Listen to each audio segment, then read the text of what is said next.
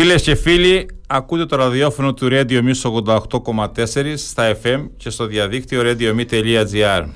Στα μικρόφωνα ο Γιώργος και η Μαρία Καλογεράκη, στη ρύθμιση του ήχου και στη μουσική επιμέλεια η Ήβα Κουμαντάκη. Ακούτε την εκπομπή Κρήτη 1940-1945 Κατοχή και Αντίσταση. Σάββατο σήμερα 22 Ιουλίου 2023 και είμαστε μαζί κάθε Σάββατο από τις 10 ως τις 11 η ώρα το πρωί. Αγαπημένοι μας ακροατές, καλημέρα σας. Στο μικρόφωνο η Μαρία Καλογεράκη στη συχνότητα του Radio Miss 88,4 στα FM. Ακούτε την εκπομπή Κρήτη 1940-1945, κατοχή και αντίσταση. Στη σημερινή μας εκπομπή θα αναφερθούμε στην οικογένεια Σεϊμένη με καταγωγή από την Ανόπολη Σφακίων και τους αγώνες των μελών της για τη Λευτεριά. Στην αναφορά μας αυτή θα μας βοηθήσει ο Λευτέρης Κοπάσης που είναι περιφερειακός σύμβουλος. Η Ανόπολη Σφακίων καταγράφεται ως το χωριό με τους περισσότερους εθελοντές στο Μακεδονικό Αγώνα 1903-1908 και το χωριό με τα περισσότερα θύματα σε αυτόν τον αγώνα. Αύριο Κυριακή 23 Ιουλίου 2023 στην πλατεία της Ανόπολης θα τιμηθούν οι Ανοπολίτες Μακεδονομάχοι και ο πρώτος νεκρός του Μακεδονικού Αγώνα Γεώργιος Παύλου Σεϊμένης από την Ανόπολη. Θα έχουμε την τιμή σήμερα να συνομιλήσουμε για όλα αυτά και με τον Δήμαρχο Σφακίων, κύριο Μανού Σοσιωτάκη. Αγαπητές φίλες και φίλοι, η οικογένεια Σεϊμένη έδωσε για την πατρίδα στον αντιφασιστικό αγώνα 1940-1945 τέσσερα παλικάρια. Η προσφορά σε νεκρούς της οικογένειας ξεκινά από τα χρόνια της τουρκοκρατίας και φτάνει ως την περίοδο της κατοχής. Θα συνομιλήσουμε για την αυριανή εκδήλωση στην Ανόπολη Σφακίων και με την Αντιδήμαρχο Πολιτισμού του Δήμου Σφακίων, κυρία Αφροδίτη Σφινιά. Στην Ανόπολη λοιπόν Σφακίων θα πάμε αύριο, θα παρουσιάσουμε το βιβλίο για τον Γεώργιο Παύλου Σεϊμένη. Ο, ακριβής, ο, ο τίτλος του βιβλίου είναι Γεώργιος Παύλου Σεϊμένης 1881-1903 ο πρώτος νεκρός του Μακεδονικού Αγώνα. Είναι ένα βιβλίο του Γιώργου και της Μαρίας Καλογεράκη. Της Μαρίας βέβαια είναι το πρώτο της και το οποίο θα το παρουσιάσουμε αύριο στην πλατεία της Ανόπολης μπροστά στην προτομή του Ιωάννη Καραβίτη, του αρχηγού του Μακεδονικού Αγώνα Ιωάννη Καραβίτη και μπροστά από τον Ανδριάντα του αρχηγού Ιωάννη Δασκαλογιάννη. Πριν ε, πούμε για την εκδήλωση για την οικογένεια Σεϊμένη και τους νεκρούς της και στον αντιφασιστικό αγώνα 40-45 να πούμε δύο λόγια για την Ανόπολη. Η Ανόπολη είναι ένα χωριό του Δήμου Σφακίων με πλούσια ιστορία. Τέσσερις φορές καταστράφηκε και υπερπολήθηκε, αφού πρώτα λαιλατήθηκε στο πέρασμα των αιώνων από κατακτητές. Οι κάτοικοί της μετά τις καταστροφές έγιναν πρόσφυγες, αφού αναγκάστηκαν να μετακίσουν σε άλλους τόπους και το χωριό ερημώθηκε. Η Ανόπολη καταστράφηκε το 1364 μετά την Επανάσταση των Καλεργών, το 1770 μετά την Επανάσταση του Δασκαλογιάννη, το 1821 στη Μεγάλη Ελληνική Επανάσταση και το 1866-69 στη διάρκεια της Κρητικής Επανάστασης. Για την Ανόπολη διαβάζουμε «Η Ανόπολη είναι χωριό και κοινότητα επαρχίας φακίων νομού Χανίων. Κάτοικοι 333. Υψόμετρο 600 μέτρα. Στις νότιες βουνοπλαγιές των Σφακιανών βουνών απέχει από τα Χανιά 84 χιλιόμετρα και 10,5 από τη χώρα Σφακίων. Το χωριό είναι χτισμένο στη θέση της αρχαίας ομώνυμης πόλης.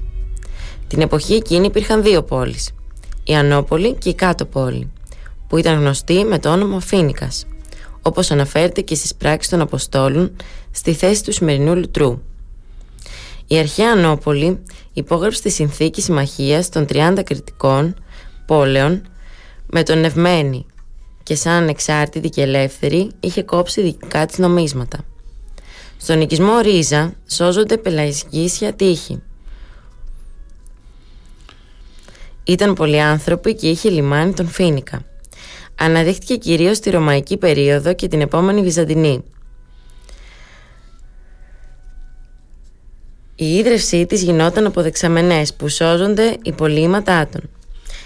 Την δεύτερη Βυζαντινή περίοδο ήταν φέουδο των Σκορδιλών, όπως αναφέρεται στο έγγραφο της διανομής της Κρήτης, στα 12 Αρχοντόπουλα, το 1182.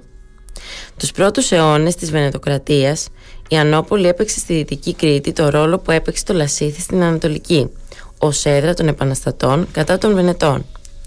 Γι' αυτό είχε την ίδια τύχη με το Λασίθι.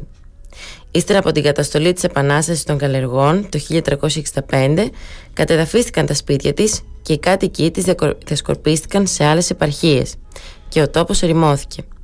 Αργότερα ξανακατοικήθηκε και στις αρχές του της Κορακατίας ήταν ανθυρό χωριό. Η Ανόπολη λοιπόν Σφακίων τέσσερις φορές καταστράφηκε από τους κατακτητές όπως είπε η Μαρία τέσσερις φορές οι κάτοικοι της έγιναν πρόσφυγες τέσσερις φορές μετρούσαν τα θύματά τους έπαιρναν τα πράγματά τους όσα μπορούσαν και έφευγαν από το χωριό και πάντα επέστρεφαν η Ανόπολη λοιπόν το χωριό του μεγάλου επαναστάτη του Δασκαλογιάννη στην επανάσταση του 1770 το χωριό του αρχηγού εθελοντή του Μακεδονικού Αγώνα Ιωάννη Καραβίτη η Ανόπολη το χωριό με τους περισσότερους εθελοντές στο Μακεδονικό Αγώνα και 14 νεκρούς αυτόν τον αγώνα. Το σημερινό χωριό αποτελείται από πολλούς οικισμούς. Κάμπος, γύρω, Σάσες, Ρίζες, Καβιά, Μαριανά, Σκάλα, Παυλιανά, Λιμιά, Άγιος Δημήτριος και Βαρδιανά που είναι κρυμμένοι αυτοί όλοι οι οικισμοί σε πλούσια βλάστηση, σε ένα μικρό αλλά έφορο οροπέδιο. Υπήρχαν και ελιές, μα τις έκαψαν οι Τούρκοι. Οι κάτοικοι όπως και οι κάτοικοι του Λουτρού ασχολούνταν με το ναυτικό επάγγελμα από την εποχή των Βενετών και κυρίως τα πρώτα χρόνια της Τουρκοκρατίας. Είχαν δικά τους καράβια που τα ναυπηγούσαν οι ίδιοι, χρησιμοποιώντας ξυλία από τα βουνά τους. Ταξίδευαν σε όλη τη Μεσόγειο αποκομίζοντας πλούσια κέρδη. Ένας από τους καραβοκύρτε εκείνους ήταν και ο Δασκαλογιάννης, ο αρχηγός της πρώτης επανάστασης κατά των Τούρκων το 1770. Η Ανόπολη είχε ωραίες οικοδομές, αλλά ύστερα από την καταστολή της Επανάστασης του Δασκαλογιάννη καταστράφηκαν. Το πλούσιο σπίτι του Δασκαλογιάννη πυρπολήθηκε. Οι ερήπια τους σώζονται ακόμη και σήμερα στη συνοικία κάμπος. Και λέει το τραγούδι Λιβανιανά και Ανόπολη, μουρί και κομιτάδες, πού είναι τα κονάκια σας χαμόσπιτα και οντάδες; Ούλα γεννήκαν τρόχαλος και ποιος να τα αναχτίσει που πιάσανε νοικοκυροί σαν Ανατολή και Δύση και καταστράφηκε και στην Επανάσταση του 1866-69. Ο Μέρ Πασάς έκαψε και κατάστρεψε άλλη μια φορά την Ανόπολη. Η Ανόπολη ήταν και το χωριό που από εκεί ξεκινούσαν οι Τούρκοι να καταστήλουν την Επανάσταση των Κρητικών και από τα σφακιά από την επαρχία Σφακίων. Λοιπόν, θα μιλήσουμε σε λίγο με τον δήμαρχο των Σφακίων, τον κύριο Μανούς Σοσιωτάκη, είναι στη γραμμή μας κυρία Ήβα. Καλημέρα Δήμαρχε. Γεια σου φίλε Γιώργη. Καλημέρα σας. Καλημέρα, καλημέρα. Δήμαρχε, στην Ανόπολη λοιπόν θα είσαι αύριο και ο Καλογυράτσης και εσύ και η Μαρία θα παρουσιάσουμε το βιβλίο για τον Γιώργιο Σεϊμένη. Θα παρουσιάσετε, θα κάνετε για την αποκάλυψη της Μαρμάρινης στήλης με τους 54 μακεδονομάχους του χωριού και τους 14 νεκρούς. Η Ανόπολη λοιπόν. Αναρωτιέμαι αν πρέπει κανείς να γράψει δήμαρχε ένα βιβλίο για τα σφακιά, πόσους τόμους θα έχει; Κατά πρώτο, ε, ε, ευχαριστώ, σε ευχαριστώ Γιώργη, αδερφέ ο Γιώργη, γιατί διαφορετικά δεν μπορώ να σε πω. Και Σφακιανόφιλε, διότι έχεις ε, από τώρα 10 χρόνια και μ, πριν σας έχω γνωρίσει και έχετε τόσο ενδιαφέρον για την ιστορία και για τα σφακιά. Ναι, την Κυριακή το απόγευμα κατά τις 7 η ώρα κάναμε ένα πρώτα αποκαλυπτήρια μιας στήλης στον Μακεδονομάχο που είναι 54 άτομα συγκεκριμένα μόνο από την Ανόπολη και μετά αμέσως θα παρουσιάσουμε το βιβλίο το δικό σας σε σένα και της Μαρίας, τη κόρη σου. Ε, είναι τιμή μας βέβαια πως μας ε, τιμήσετε για συγκεκριμένα για τον, τον πρώτο νεκρό του Μακεδονικού αγώνα και πιστεύω ότι Γιώργο μου δεν θα σταματήσουμε και εκεί πέρα. Έχουμε και, και άλλους νεκρούς Μακεδονομάχους.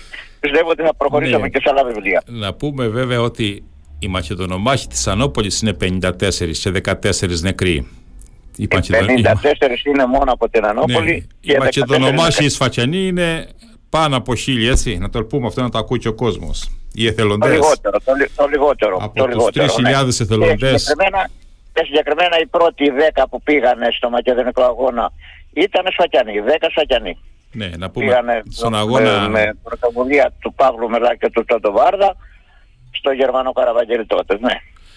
Να πούμε ότι από τους 3.000 εθελοντές μακεδονομάχους κριτικούς η μισή ήταν σφακιανοί. Έτσι. Και να πούμε και ότι και ο ένας από τους τρεις αρχηγούς, ο Γεώργιος Τσόντος Βάρδας, ήταν από τα Σκύφου.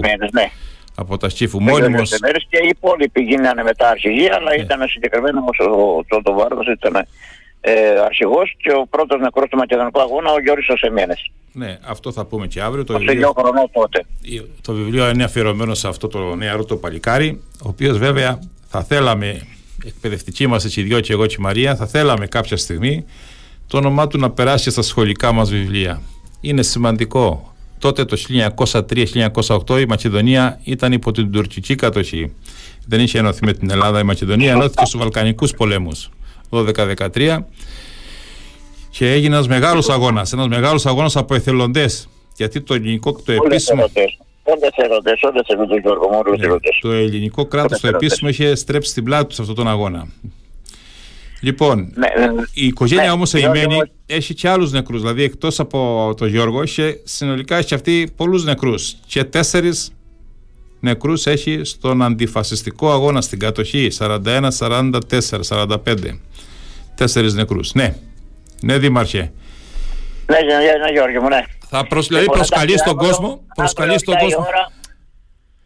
Αύριο 7 η ώρα θα είμαστε στην Ανόπολη όλοι. Λοιπόν, να προσκαλέσουμε λοιπόν και όσους μας ακούνε και θέλουν να έρθουν στην Ανόπολη μετά την εκδήλωση η οποία θα είναι συγκινητική. Ο Δήμος Σφακίων και η οικογένεια και η περιφέρεια Κρήτη θα δεξιωθούν εκεί τους καλεσμένους στην πλατεία και είναι σημαντική αυτή η πλατεία γιατί από τη μια μεριά είναι ο Δασκαλογιάννης, από την άλλη ο Ιωάννης Καραβίτης, δύο σημαντικές μορφές της νεοελληνικής ιστορίας. Δήμαρχε, ευχαριστούμε πολύ. Να πούμε ότι το βιβλίο το. Να πω ότι το βιβλίο το, το χρηματοδοτείς εσύ, ο Δήμος Φακίων. Έτσι. Ναι, ο Δήμος Φακίων Φακίων χρηματοδοτεί το βιβλίο. Θα το δανέμει δωρεάν βέβαια σε όλους. Ναι, να είσαι καλά, Δήμαρχε, θα τα πούμε αύριο. Ναι. Καλημέρα σου. Σας ευχαριστούμε πολύ.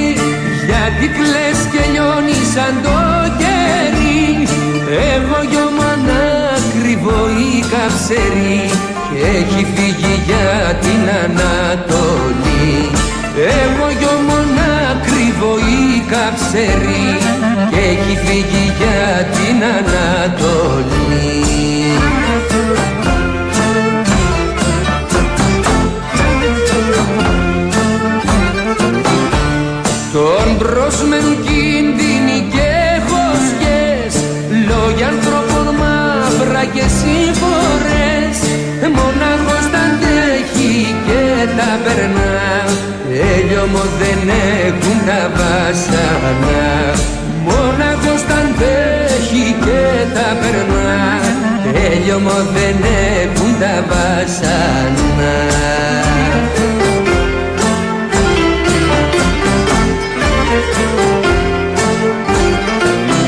Στη Μακεδονία του παλιού καιρού γνώρισα τη μάνα του Αλεξανδρού στο φεγγάρι ψάχνει για μάγισσες στον όνειρο της φέρνει τους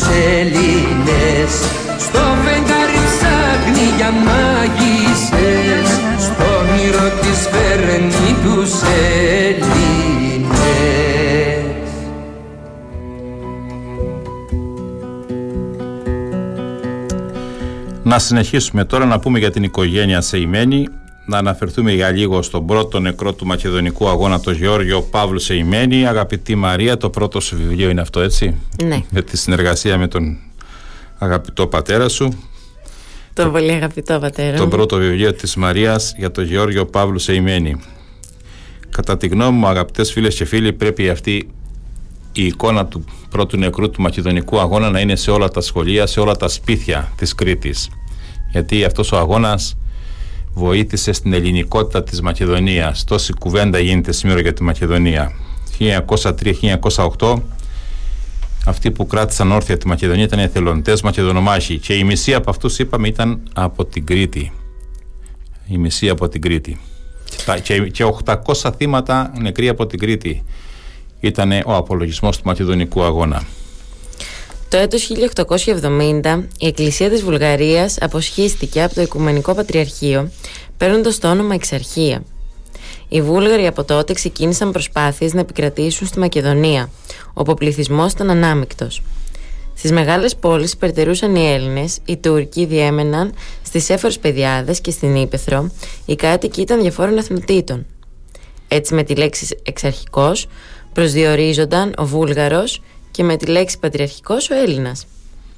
Από το 1903 στο 1908, τη βουλγαρική προσπάθεια για την επικράτηση και την προσάρτηση της Μακεδονίας, τις δολοφονίες και τα ανοσιουργήματα που ακολούθησαν, αντιμετώπισαν εθελοντές από όλη την Ελλάδα, με κυρίαρχα σώματα από την Κρήτη. Αυτή την περίοδο ονομάστηκε Μακεδονικός Αγώνας. Κυρίαρχη θέση στα εθελοντικά σώματα καταλαμβάνει το χωριό Ανώπολης Φακίων με έναν αρχηγό, τον Ιωάννη Καραβίτη και 54 Μακεδονομάχους. Από τους 54 εθελοντές ανοπολίτες, 14 έδωσαν τη ζωή τους για τη λευτεριά και την ελληνικότητα της Μακεδονίας.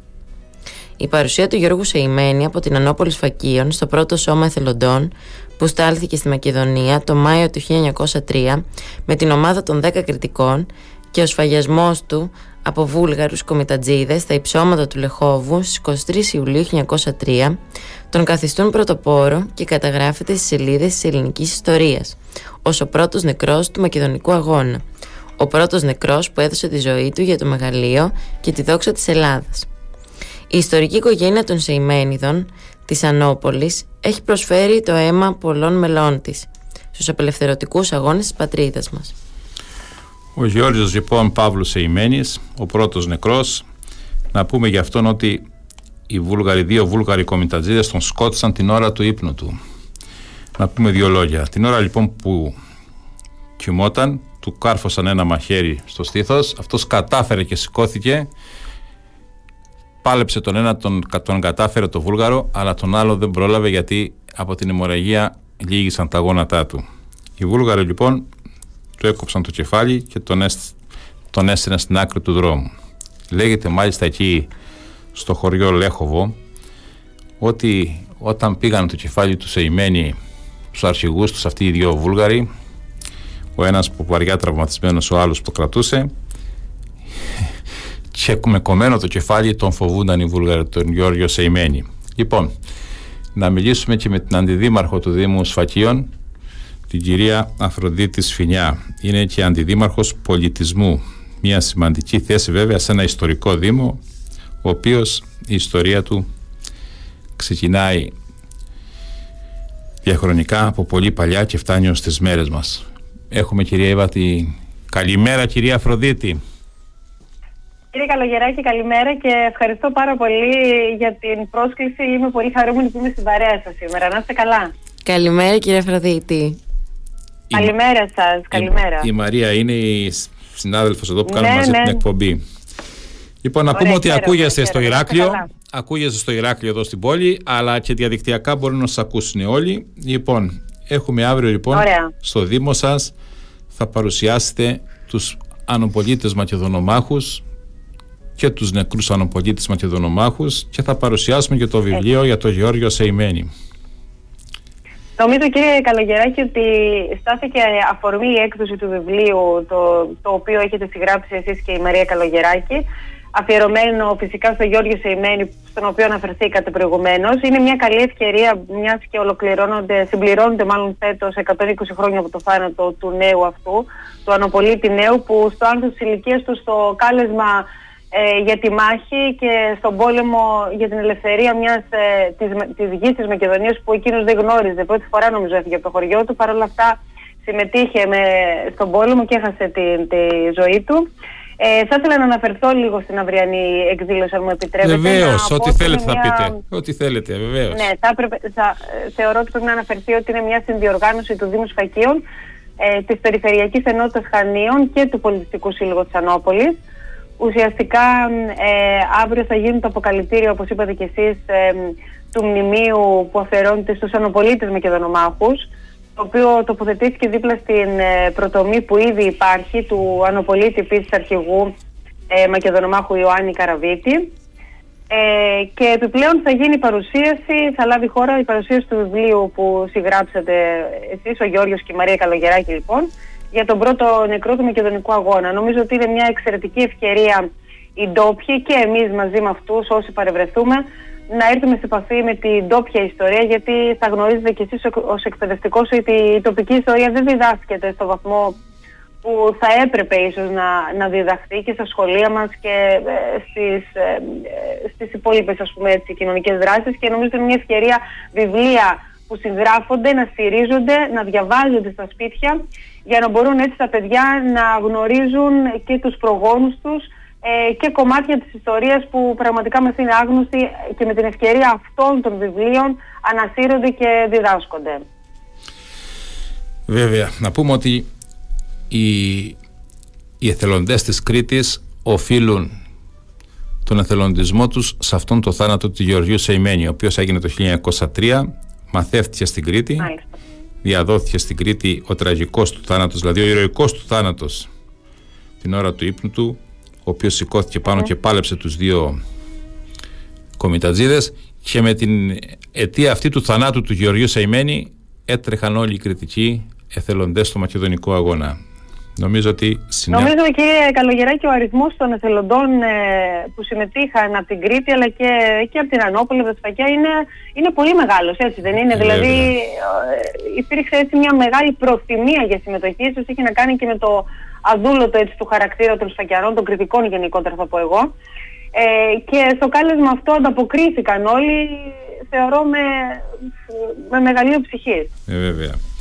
Λοιπόν, και θα κάνετε λοιπόν την αποκάλυψη των ονομάτων με όλη την επισημότητα. Μάλιστα, νομίζω ότι είναι, είναι χρέος μας κύριε Καλογεράκη και αυτό το χρέος εκπληρώνεται αύριο. Είναι πολύ σημαντικό να, να γραφτούν αυτά τα ονόματα, να γνωρίζουμε ποιοι ήταν αυτοί, οι απόγονοί τους να νιώσουν περηφάνεια ε, και θεωρώ το ειδικά το σημερινό, τους, τους καιρούς που βιώνουμε όλοι με όλα τα προβλήματα, με όλη την απαξίωση των ηθών, των αισθήμων και των αξιών μας, νομίζω ότι είναι πολύ σημαντικό να δίνουμε έτσι ένα, ε, ένα ερέθισμα ώστε να μπορεί ο καθένας να νιώθει περήφανος για την καταγωγή του και να διδάσκεται από την ιστορία του. Βέβαια, αυτό που λέτε είναι σημαντικό να πούμε ότι όλες οι οικογένειες οι σφακιανές έχουν θύματα και όχι μόνο στο μακεδονικό αγώνα, σε όλους τους αγώνες. Αλλά εμείς αστιάσουμε σε αυτόν τον πρώτο νεκρό αύριο. Περνούμε βέβαια στο βιβλίο και όλα τα υπόλοιπα θύματα, περνούμε τους σφακιανούς μακεδονομάχους και θα χαρούμε λοιπόν πάρα πολύ να σας δούμε αύριο. Εσείς θα έχετε και την ροή της εκδήλωσης.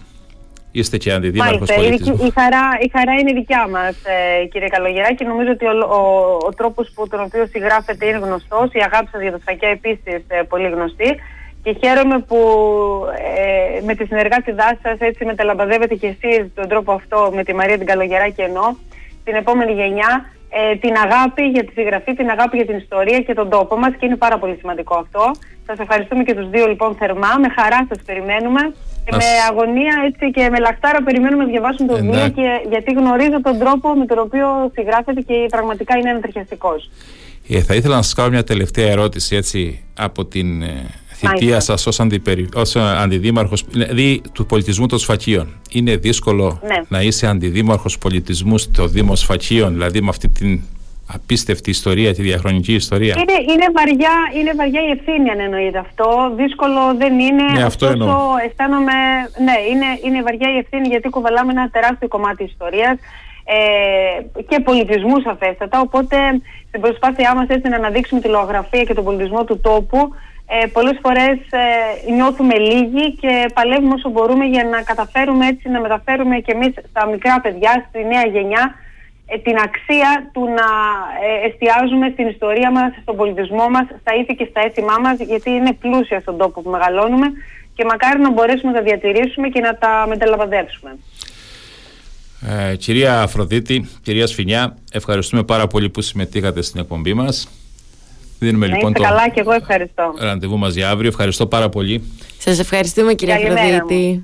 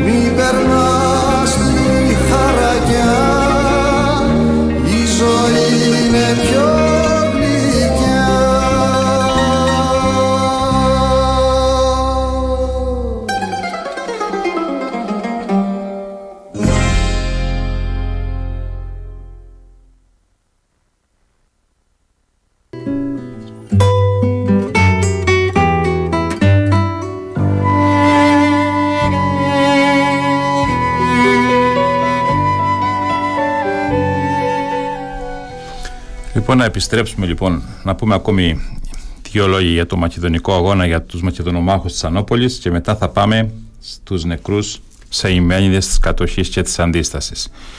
Λοιπόν, έχουμε στο τηλέφωνο κυρία Ήβα τον αγαπητό περιφερειακό σύμβουλο τον κύριο Κοπάση. Καλημέρα, καλημέρα κύριε Κοπάση. Καλημέρα κύριε Καλογεράκη, καλημέρα Μαρία Καλογεράκη. Καλημέρα σας. Λοιπόν, διαβάζω εδώ κύριε Κοπάση διαβάζω εδώ στους εθελοντές μακεδονομάχους στην Ανόπολη διαβάζω. Κοπάσης λοιπόν Βαγγέλης, Κοπάσης Μανώλης ο Πλαρχηγός, Κοπάσης Θόδωρος τρεις κοπάσιδες εθελοντές μακεδονομάχοι. Φαντάζομαι ότι θα είναι συγγενείς σας έτσι δεν είναι; Ε, ένας λόγος που έτσι πραγματικά α, αισθάνομαι πολύ περήφανος για την συμμετοχή μου στην αυριανή εκδήλωση είναι ακριβώς αυτός όπως και εσείς αναφέρετε το βιβλίο που έχετε γράψει πάντα με αντιστοίχηση σε πηγές, τεκμηριωμένα και σε βάθος και με σφαιρική άποψη και με όλες τις εκδοχές του τραπέζι. Μια πραγματικά έκδοση έτσι αξιοζήλευτη μπορώ να πω μαζί με την Μαρία Καλογεράκη. Όπως αναφέρεται λοιπόν α, τις αναμνήσεις από τη μητέρα σας, τη γιαγιά ε, είναι ντροπή για κάποιον κριτικό να μην έχει κάποιον. Ε, έτσι έλεγε ο, αγώνα. Ο, αδερφός της. Ε, πράγματι ο Θόδωρος ήταν ε, παππούς μου και ε, πάντα υπήρχε αυτό το αίσθημα όπως όλο το χωριό, όπως όλους τους χωριανούς για την ε, συμμετοχή τους αυτή στην προσφορά στην πατρίδα και μιας και έγινε αναφορά και στον δασκάλο Γιάννη να παραφράσω λίγο για να φανεί ότι συνεχίζεται αυτή η παράδοση ε, αυτό που έλεγε δηλαδή ο Μπαρό Πατζελιός και το απέδιδε στο Δασκαλογιάννη ότι γιατί κι αν είμαι σφακιανός παιδί της Κρήτης είμαι. Εδώ παραφραζόμενος σημαίνει ότι γιατί κι αν είμαι σφακιανός ή κριτικός Έλληνας είμαι και παλεύω για την πατρίδα μου. Αν μου επιτρέπετε θα ήθελα να κάνω μια αναφορά πριν ε, στα όσα πολύ ενδιαφέροντα ακούστηκαν από την, τη Δήμαρχο, την Ναι, ναι, κύριε Κοπάση, να πω μόνο να καταλάβουν οι ακροατές ότι αύριο το ναι. βιβλίο θα το παρουσιάσετε εσείς στην Ανώπολη, στην πλατεία. Ναι, ναι, ναι. Αυτό δεν το είπα και συγγνώμη, εσείς θα το παρουσιάσετε. Ήταν, μια πραγματική, ήταν πραγματική τιμή για να καταλήξω στην, στον Δήμαρχο, στον Μανούσο του Χιωτάκη. Ε, νομίζω ότι με αυτόν τον τρόπο, με αυτή την ιδέα του, την έμπνευση που την ολοκλήρωσε με το βιβλίο, αλλά και του Πολιτιστικού Συλλόγου και του Νίκου του Καλογερή, του Περιφερειάρχη Χανίων, βάζουν τη δική τους σφραγίδα στην ιστορία του τόπου μας και τους αξίζουν πραγματικά συγχαρητήρια. Ε, είναι σημαντικό ότι 120 χρόνια μετά από τα γεγονότα ερχόμαστε αύριο να αποδώσουμε αυτή την τιμή και να γονατίσουμε στο, ε, να, πούμε, να πούμε ότι ο Γιώργος Σεϊμένης σκοτώθηκε 23 Ιουλίου 1903 και εμείς αύριο θα παρουσιάσουμε το βιβλίο 23 Ιουλίου 2023. Ναι, ναι αγαπητέ κύριε Κοπάση.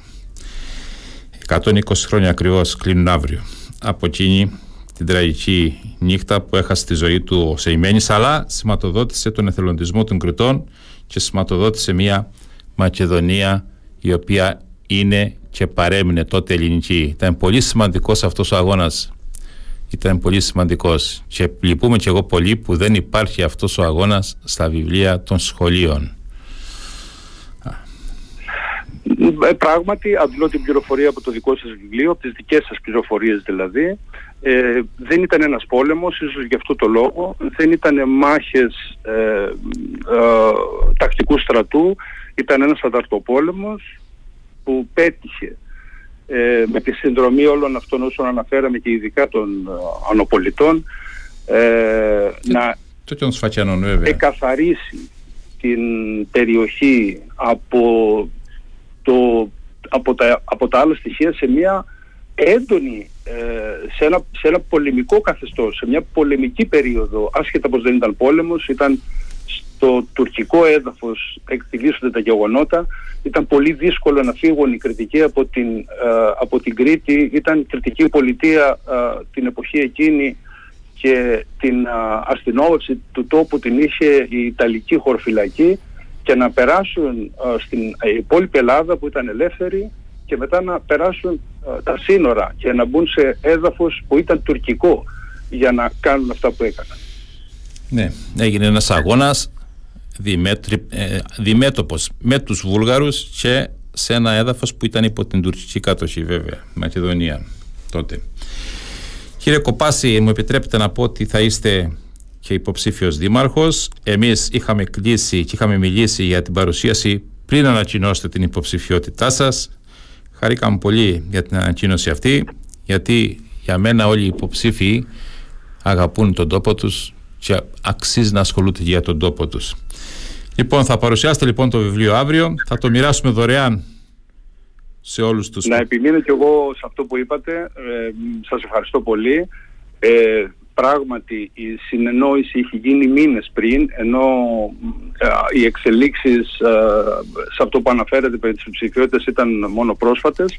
Σε κάθε περίπτωση όμως η παρουσίαση του βιβλίου η, ε, ανήκει στα σφακιά τα, εγγένεια του, τα εγγένεια του μνημείου είναι πράγματα που μας ενώνουν στα κοινά προβλήματα και δεν έχουν καθόλου την, το οποιοδήποτε χρώμα ή την οποιαδήποτε την παραμικρή έτσι αίσθηση αντιπαλότητας εδώ είμαστε για να τιμήσουμε τους μικρούς μας όλοι μαζί Βεβαίως Σας ευχαριστώ πολύ κύριε Κοπάση Σας ευχαριστώ πολύ κύριε Λευτέρη θα δίνουμε λοιπόν το ραντεβού μας αύριο. Θα συναντηθούμε αύριο στην Ανόπολη. Για μας είναι μεγάλη τιμή, βέβαια. Δεν είμαστε σφακιανοί. Εγώ και η Μαρία. Είναι μεγάλη τιμή αύριο να σταθούμε εκεί στην πλατεία σας, έτσι. Δεν ξέρω αν καταλαβαίνετε αυτή την τιμή που μας κάνετε εσείς σφακιανοί. Να σταθούμε εκεί στην πλατεία σας. Απλά και μόνο η αναφορά σας στα προσωπικά σας στοιχεία σε σχέση με την αυριανή εκδήλωση και ο τρόπος που έχετε ε, συγγράψει το συγκεκριμένο πόνημα νομίζω ότι χαρακτηρίζει και το ήθος σας αλλά και την επάρκειά σας επιστημονικά σε κάθε περίπτωση. Να είστε καλά κύριε Κοπάση, ευχαριστούμε πάρα πολύ. Σας ευχαριστούμε πάρα πολύ. Καλή σας μέρα. Επίσης, Καλή επίσης.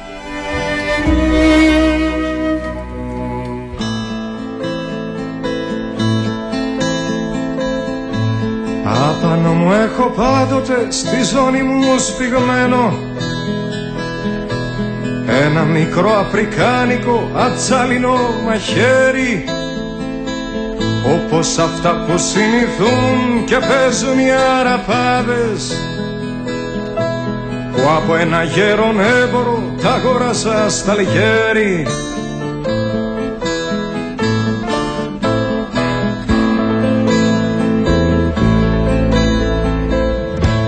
Θυμάμαι ως τώρα να ήταν το γέρο παλαιοπόλη όπου έμοιαζε με μια παλιά ελαιογραφία του Κόγια ορθοπλάι σε μακριά σπαθιά και σε στολές σχισμένες να λέει με μια βραχνή φωνή τα παρακάτω λόγια.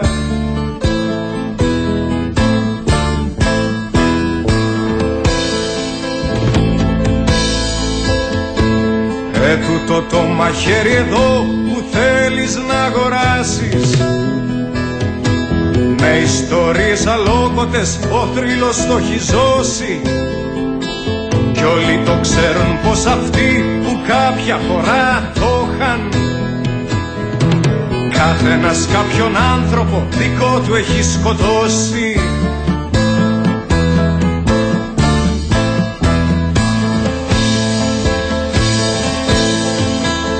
Ο Δον Βασίλειος σκότωσε με αυτό τη Δόνα Τζούλια την όμορφη γυναίκα του γιατί τον απαντούσε. Ο Κόντε Αντώνιο μια βραδιά το δύστιχο αδερφό του. Με το μαχαίρι του το εδώ κρυφά δολοφονούσε.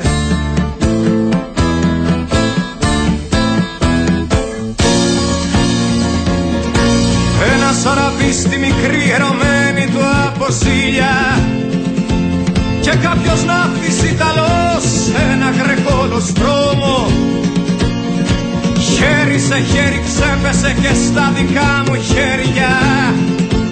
Πολλά έχουν δει τα μάτια μου αυτό μου παίρνει δρόμο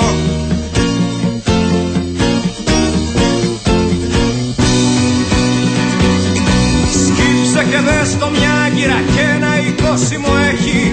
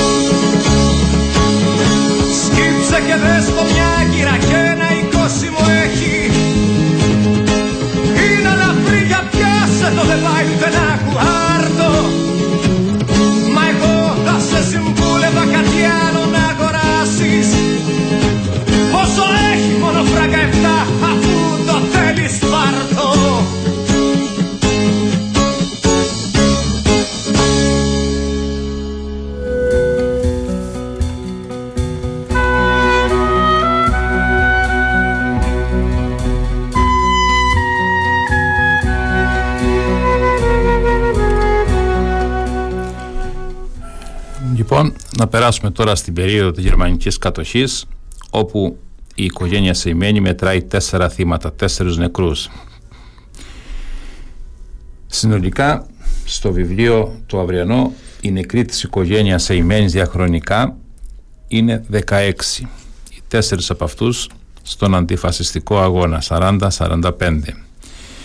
Λοιπόν, αυτοί λοιπόν οι τέσσερις ήταν ο Δημήτρης Σεϊμένης του Παύλου, αδερφός του πρώτου νεκρού του Μακεδονικού αγώνα του Γεωργίου Σεϊμένη. Ο αδερφός του λοιπόν έπεσε νεκρός στην εκτέλεση στον Κυρτομάδο Χανίων στις 2 Ιουνίου 1941 και ο γιος της αδελφής του Γεωργίου Παύλου Σεϊμένη Αμαλίας Σεϊμένη Μάνου Σογιανάκη ο Γεώργιος Μανουσογεννάκης του Σύφη και αυτός μαζί με το θείο του στις 2 Ιουνίου 1941 στην ομαδική εκτέλεση που έγινε από τους Γερμανούς αλεξιπτωτιστές στις 2 Ιουνίου 1941. Για αυτούς τους δύο ο ανιψιός ο Παύλος Μανούς Σεϊμένιος, ο ανιψιός των τεσσάρων εκτελεσμένων, ζει σήμερα στην Αθήνα. Είναι σε μεγάλη ηλικία και μας έστειλε ένα χειρόγραφο σημείωμα το χρονικό του θανάτου των θείων του. Γράφει λοιπόν ο Παύλος, ο κύριος Παύλος Σεϊμένης, ο οποίος θα ήταν σήμερα εδώ στην εκπομπή μας, θα τον καλούσαμε τηλεφωνικά, αλλά δυστυχώς δεν μπορούσε να βγει στο τηλέφωνο. Στις 2 λοιπόν Ιουνίου 1941 στον οικισμό Κυρτομάδο της κοινότητας Αγιάς της επαρχίας Κιδονίας Χανίων Κρήτης γράφεται μια τραγική ιστορία την εποχή της γερμανικής κατοχής. Ο Κυρτομάδος πλήρωσε ακριβά την απανθρωπιά των Γερμανών. Τα τραγικά γεγονότα που συνέβησαν τότε έγιναν γνωστά από παλαιότερη αφήγηση της κυρίας Ανδρονίκης Διγαλάκη, συνταξιούχου δασκάλας. Στη θέση τηγανίτη λοιπόν του χωριού βρέθηκαν σκοτωμένοι ένας Γερμανός επιτελάρχης και ο ακόλουθός τους, στη διάρκεια δηλαδή της μάχης της Κρήτης. Οι Γερμανοί αμέσως άρχισαν τις συλλήψεις. Έπιασαν τους Μιλτιάδη Μανιά, Βασίλη Διγαλάκη και Γιώργο Κουτσογεννάκη ως υπόπτους. Τους έβαλαν να θάψουν τους νεκρούς και στη συνέχεια τους κακοποίησαν, αφήνοντάς τους όμως μετά ελεύθερους για λόγους σκοπιμότητας. Η μαύρη μέρα πλησίαζε, αυτή που θα έγραφε με τα μελανότερα χρώματα μια μακάβρια σκηνή, μια φρικτή τραγωδία, την ομαδική εκτέλεση 23 Ελλήνων στη θέση Λεπιδέ Κυρτομάδο από τους γενναίους σε παρένθεση και υπότες σε παρένθεση Γερμανούς αλεξιπτωτιστές. Η Δευτέρα Ιουνίου 1941 ξημέρωνε, όταν ξαφνικά ξέσπασε η μαύρη καταιγίδα. Ξέσπασε η χιτλερική μπόρα που σπήλωσε την ανθρωπιά. Το τι έγινε είναι δύσκολο να περιγραφεί. Σαν μενόμενοι ταύροι έσπαζαν τις πόρτες, φώναζαν, ούρλιαζαν, έδρυναν τους γέρους που δεν μπορούσαν να προχωρήσουν και φώναζαν άγρια στα μικρά παιδιά. Με αυτό το βάναυσο τρόπο συγκέντρωσαν όλο τον πληθυσμό στα δυτικά του χωριού, στη θέση Λεπιδέ. Οι γυναίκες βλέπαν γύρω τους στημένα πολυβόλα, έτοιμα να σκορπίσουν το θάνατο. Πολλές ψιθύριζαν, θα μας σκοτώσουν, θα φάνε τους άντρες μας. Οι άντρες μοιάζαν με αγρίμια, κλεισμένα σε κλουβιά, ανήμποροι να υπερασπιστούν τον εαυτό τους. Τους διέκρινε μια σιωπή αξιοπρέπειας και περηφάνεια.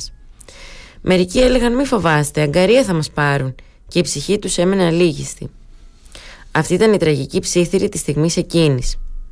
Το εναρκτήριο σάλψμα της στιγμής τραγωδίας ήταν όταν άρχισε η μακάβρια επιλογή από τους Βασίλη, Γιάννη και Μανώλη Διγαλάκη, Θεοφάνη Σαρτζετάκη, Μαθαίο Τζομπανάκη, Ιωάννη Νύκτα και Νικόλα Ολελάκη. Επτά στον αριθμό, όλοι τους εκλεκτοί. Το εκλεκτικό απόσπασμα ήταν έτοιμο. Ένα μικρό παιδί τεσσάρων ετών που δεν αποχωριζόταν τον πατέρα του, ο Νίκος Βασιλείου Διγαλάκης, πετάχτηκε σαν μπάλα από τους Γερμανούς. Τον Νίκο Διγαλάκη γνώρισα προσωπικά πριν μερικά χρόνια, ο οποίος υπήρξε ένας ευγενικός και αξιόλογος άνθρωπος που δυστυχώς δεν βρίσκεται πλέον στη ζωή. Η μοιραία διαταγή από τον επικεφαλής του εκτελεστικού αποσπάσματος δόθηκε και μάλιστα μπροστά στα μάτια του γυναικόκοσμου, τον οποίο υποχρέωναν να κοιτάζει και το εκτελεστικό απόσπασμα εξαπέλυσε τους μύδρους του. Μια φοβερή σκοτωδίνη και ένα τρίξιμο δυνατό ένιωσαν όλοι τότε. Τα παιδάκια γατζώθηκαν στις μάνες τους και οι γυναίκες ξέσπασαν σε γοερές κραυγές και θρήνους. Οι εκτελεστές αποθανάτησαν όλες τις φάσεις του δράματος με αδιαφορία και σαδισμό, παίρνοντας φωτογραφίες για αναμνήσεις, μια τρομερής ασέβειας μιας βρωμερής εκδίκησης. Να πούμε ότι αυτά τα γράφει ο ανιψιός του Γεωργίου Παύλου Σεϊμένη και του Δημητρίου Παύλου Σεϊμένη ο Παύλος Μανούς Σεϊμένης και συνεχίζει λοιπόν ο κύριος Παύλος στο χειρόγραφο σημείο που μας απέστειλε. Η δεύτερη λοιπόν εκτέλεση έγινε αμέσως μετά από τον Γερμανό Ταγματάρχη λόγω της συμμετοχής των πολιτών στην κορυφαία των μαχών της κρίση στο αεροδρόμιο του Μάλλο Μηχανίου με την πρόφαση ότι βρέθηκαν παραμορφωμένα και κακοποιημένα πτώματα Γερμανών εξωτιστών. Στο εκτελεστικό απόσπασμα στήθηκαν 16 άνδρες. Ο Σεϊμένης Δημήτριος του Παύλου, αδελφός του πατέρα μου Μανούσου, ο οποίος τότε κατοικούσε με την οικογένειά του στον Κυρτομάδο με καταγωγή από την Ανόπολη Σφακίων, όπου γεννήθηκε το 1901. Ο Δημήτρης Αϊμένη, προκειμένου να προστατεύσει την οικογένειά του από τους Γερμανούς κατά τις ημέρε της πτώσης των ηλεκτροδιστών, έστειλε τη σύζυγό του Μαρία, το γένος Φραγκοδημητράκη και τις δύο κόρες του, την Ελένη Σεϊμένη Παπαμαστοράκη και την Ιβόνη Σεϊμένη Γαλιφιανάκη, σε ασφαλές μέρος μακριά από το χωριό. Αυτός όμως παρέμεινε, αψηφώντα τον κίνδυνο, συμμετέχοντας με τους συγχωριανούς του σε πολεμικές επιχειρήσεις εναντίον των Γερμανών. Ήταν τότε ένα παλικάρι 40 ετών. Αυτός λοιπόν εκτελέστηκε στις 2 Ιουνίου 1941. Ο Μανουσογεννάκης τώρα Γεώργιος του Ιωσήφ κάτοικος Κυρτομάδο με καταγωγή από την Νύμβρο Σφακίων γιος της αδελφής του πατέρα μου και του θείου Δημήτρη της Αμαλίας Σεϊμένη Μανουσογεννάκη η οποία γεννήθηκε στην Ανόπολη Σφακίων ο Γιώργος Μανουσογεννάκης πρώτος μου εξάδελφος ένα λεβεντόπεδο και τολμηρός νέος είχε την ατυχία να πέσει σε μπλόκο των Γερμανών και να συλληφθεί μαζί με άλλους Κοριανούς και να στηθεί στο εκτελεστικό απόσπασμα στην τροποθεσία Λεπιδέ και αυτός σε ηλικία 22 ετών τον Ιούνιο του 1941. Τα παλικάρια που συμπλήρωσαν την ομάδα των εκτελεστέντων των τους Γερμανούς ήταν οι Κουτσογιαννάκης Γεώργιος, Μαλινδρέτος Λάμπης, Κατσούλης Αλέξανδρος, Τσιραντονάκης Ανδρέας, Σιφαλάκης Αναστάσιος, Ανάγλου Αναστάσιος, Αναστασιάδης Χρήστος, Αρτσιδάκης Μιχαήλ, Γουδής Σταύρος, Χαμηλοθόρης Μάνθος, Φουράκης Χρήστος, Πενταράκης Γιώργος και Φραγκιδάκης Νικόλαος. Η διαταγή της εκτέλεσης δόθηκε και εδώ οι εκτελεστές αποθανάτησαν τις φάσεις της τραγωδίας με σαδισμό, παίρνοντας και αναμνηστικές φωτογραφίες, αδιαφορώντας αν σκότωναν άοπλους και ανυπεράσπιστους ανθρώπους. Αυτούς τους γενναίους που έπραξαν το καθήκον τους να αντισταθούν στον κατακτητή. Η ταφή των νεκρών έγινε στο ριάκι του Λεπιδέ στο σημείο που έχει χτιστεί το ηρώον. Σε μαρμάρινη πλάκα στο χώρο του ηρώου που βρίσκεται και το οστεοφυλάκιο με τα οστά των εκτελεστέντων γράφτηκαν τα εξής. Τι κι αν σας πήρε την πνοή του Γερμανού το βόλι. Εσείς δεν εδακρίσατε, δεν λύγησε η ψυχή σας. Άξια κορμιά λεβέντικα, παιδιά της Κρήτης όλοι. Αγέροχα, περήφανα, στήσατε την τιμή σας. Άγιο βωμό που πάνω του υπέροχη θυσία σαν θείο ολοκαύτωμα, νιάτα 23. Στου λεπιδέ τα χώματα θα γράψει ιστορία. Για της πατρίδας την τιμή και την ελευθερία. Τη δόξα αγκαλιάσετε και την αθανασία. Αυτοί ήταν λοιπόν οι δύο Σεϊμένιδες, οι δύο πρώτοι που έπεσαν στην εκτέλεση στο κυρτομάδο Χανίων από τους Γερμανούς αλεξιπτωτιστές και οι άλλοι δύο Σεϊμένιδες που συμπληρώνουν την τετράδα των θυμάτων της οικογένειας στον αγώνα κατά των Γερμανών ήταν τα αδέλφια Ιωάννης Σεϊμένης ετών 37 και Μανούσος Σεϊμένης ετών 27. Γεωκτηματίες με καταγωγή από την Ανόπολη Σφακίων του νομού Χανίων Κρήτης. Ήταν παιδιά του Μανώλη Σεϊμένη που ήταν επί χρόνια δήμαρχος της Ανόπολης τα χρόνια της Κρητικής Πολιτείας και της Παγώνα Σεϊμένη. Ήταν επίσης πρώτα εξαδέλφια του μακαρίου του πατέρα μου Μανούσου Σεϊμένη του Παύλου. Το έτος 1939 γράφει ο κύριος Παύλος Σεϊμένης τα δύο αδέλφια ήρθαν στην Αθήνα από την Κρήτη, φιλοξενούμενοι από εξαδέλφια τους στην περιοχή του Βοτανικού. Την περίοδο της γερμανικής κατοχής στην Ελλάδα, διαμένοντας ακόμα στην Αθήνα, τα δύο αδέλφια οργανώθηκαν στην εθνική αντίσταση στο ΕΑΜ, λαμβάνοντας μέρος σε σαμποτάζ εχθρικών θέσεων. Ένα πρωινό του Νοεμβρίου του 1943, και ενώ βρίσκονταν στο κέντρο του Πειραιά, μια γερμανική περίπολος σε γενόμενο έλεγχο τους συνέλαβε επειδή έφεραν μαζί τους οπλισμό και προέβαλαν αντίσταση. Είχαν μαζί τους δύο πιστόλια, ένα ο καθένας. Στη συνέχεια τους οδήγησαν στις φυλακές Αβέροφ και μετά στο γερμανικό στρατοδικείο και τους καταδίκασαν σε θάνατο. Επειδή όμως ήταν αδέλφια, οι Γερμανοί θέλησαν να αφαιθεί ο έλεγχο των δύο ελεύθερος όποιος απεφασίζεται από τους ίδιους. Δηλαδή τους πρότειναν, πείτε μεταξύ σας, συμφωνήσετε ποιος από τους δυο σας θα φύγει. θα σωθεί. Κανένας όμως δεν δεχόταν την ελευθερία του σε βάρος του άλλου και έτσι οι Γερμανοί αποφάσισαν να οδηγήσουν στο εκτελεστικό απόσπασμα στο σκοπευτήριο της Κεσαριανής και τα δύο αδέρφια. Όταν όμως οι Γερμανοί θέλησαν να οδηγήσουν πρώτο στην εκτέλεση τον μεγάλο αδερφό Ιωάννη, ο μικρότερος αδερφός Μανούσος, στη θέα του αδερφού του να οδηγείται στο θάνατο, θόλωσε το μυαλό του. Γνωρίζοντας ότι έρχεται και η σειρά του, έγινε θηρίο και όρμησε στο Γερμανό που τον φύλαγε και βασιζόμενος στη σωματική του Ρώμη μπόρεσε και τον έπιασε από το λαιμό και τον έπνιξε πριν προλάβουν οι παρακείμενοι Γερμανοί να το συγκρατήσουν. Αυτό όμως είχε σαν επακόλουθο στη συνέχεια και τα δύο αδέρφια να βρουν μαρτυρικό θάνατο διαλογισμού από τους παρευρισκόμενους Γερμανούς στρατιώτες. Το ημερολόγιο έδειχνε 25 Νοεμβρίου 1943. Τιμή και δόξα σε όλους όσους έδωσαν τη ζωή τους για τη ελευθεριά της πατρίδας μας. Αιωνία του μνήμη. Αυτά μας γράφει ο κύριος Παύλος Σεϊμένης, του Μανούσου, αδελφού του Γεωργίου Σεϊμένη, του πρώτου νεκρού του Μακεδονικού Αγώνα για τους τέσσερις θείους του που έπεσαν από τα γερμανικά βόλια. Και αυτή είναι η συμμετοχή των Σεϊμένιδων, της οικογένειας Σεϊμένη στον αγώνα κατά των Γερμανών. Ε, κάπου εδώ φτάσαμε στο τέλος της σημερινής μας εκπομπής φίλες και φίλοι.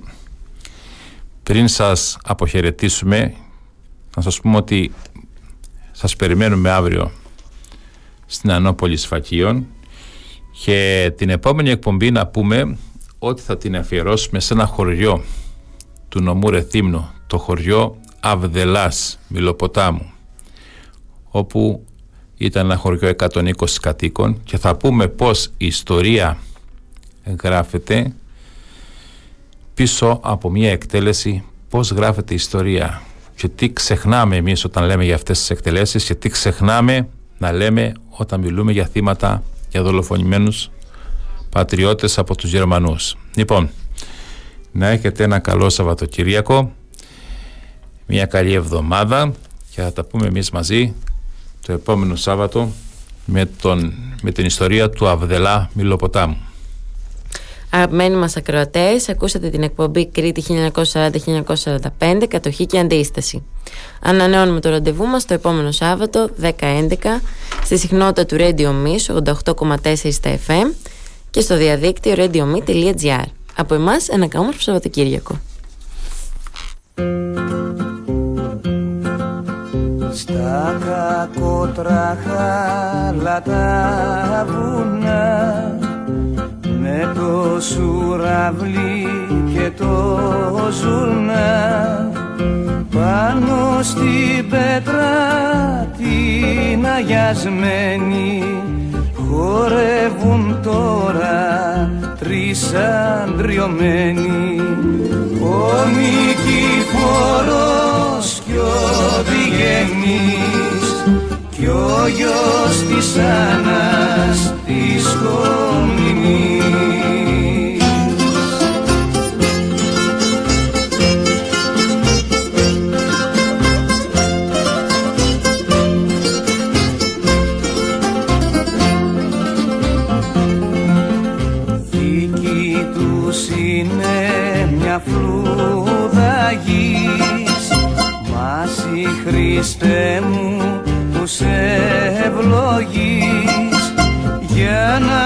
γλιτώσουν αυτή τη φλούδα απ' το τσακάλι και την αρκούδα. Θες πως χορεύει ο κιθαράς κι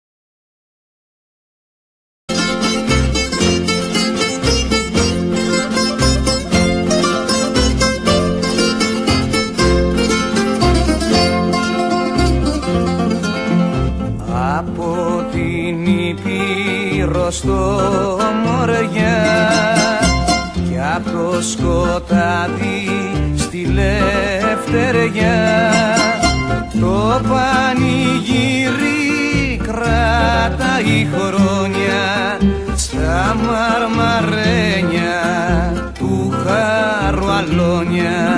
Κρήτης και αφέντης είναι ο Θεός και τραγουδά oh.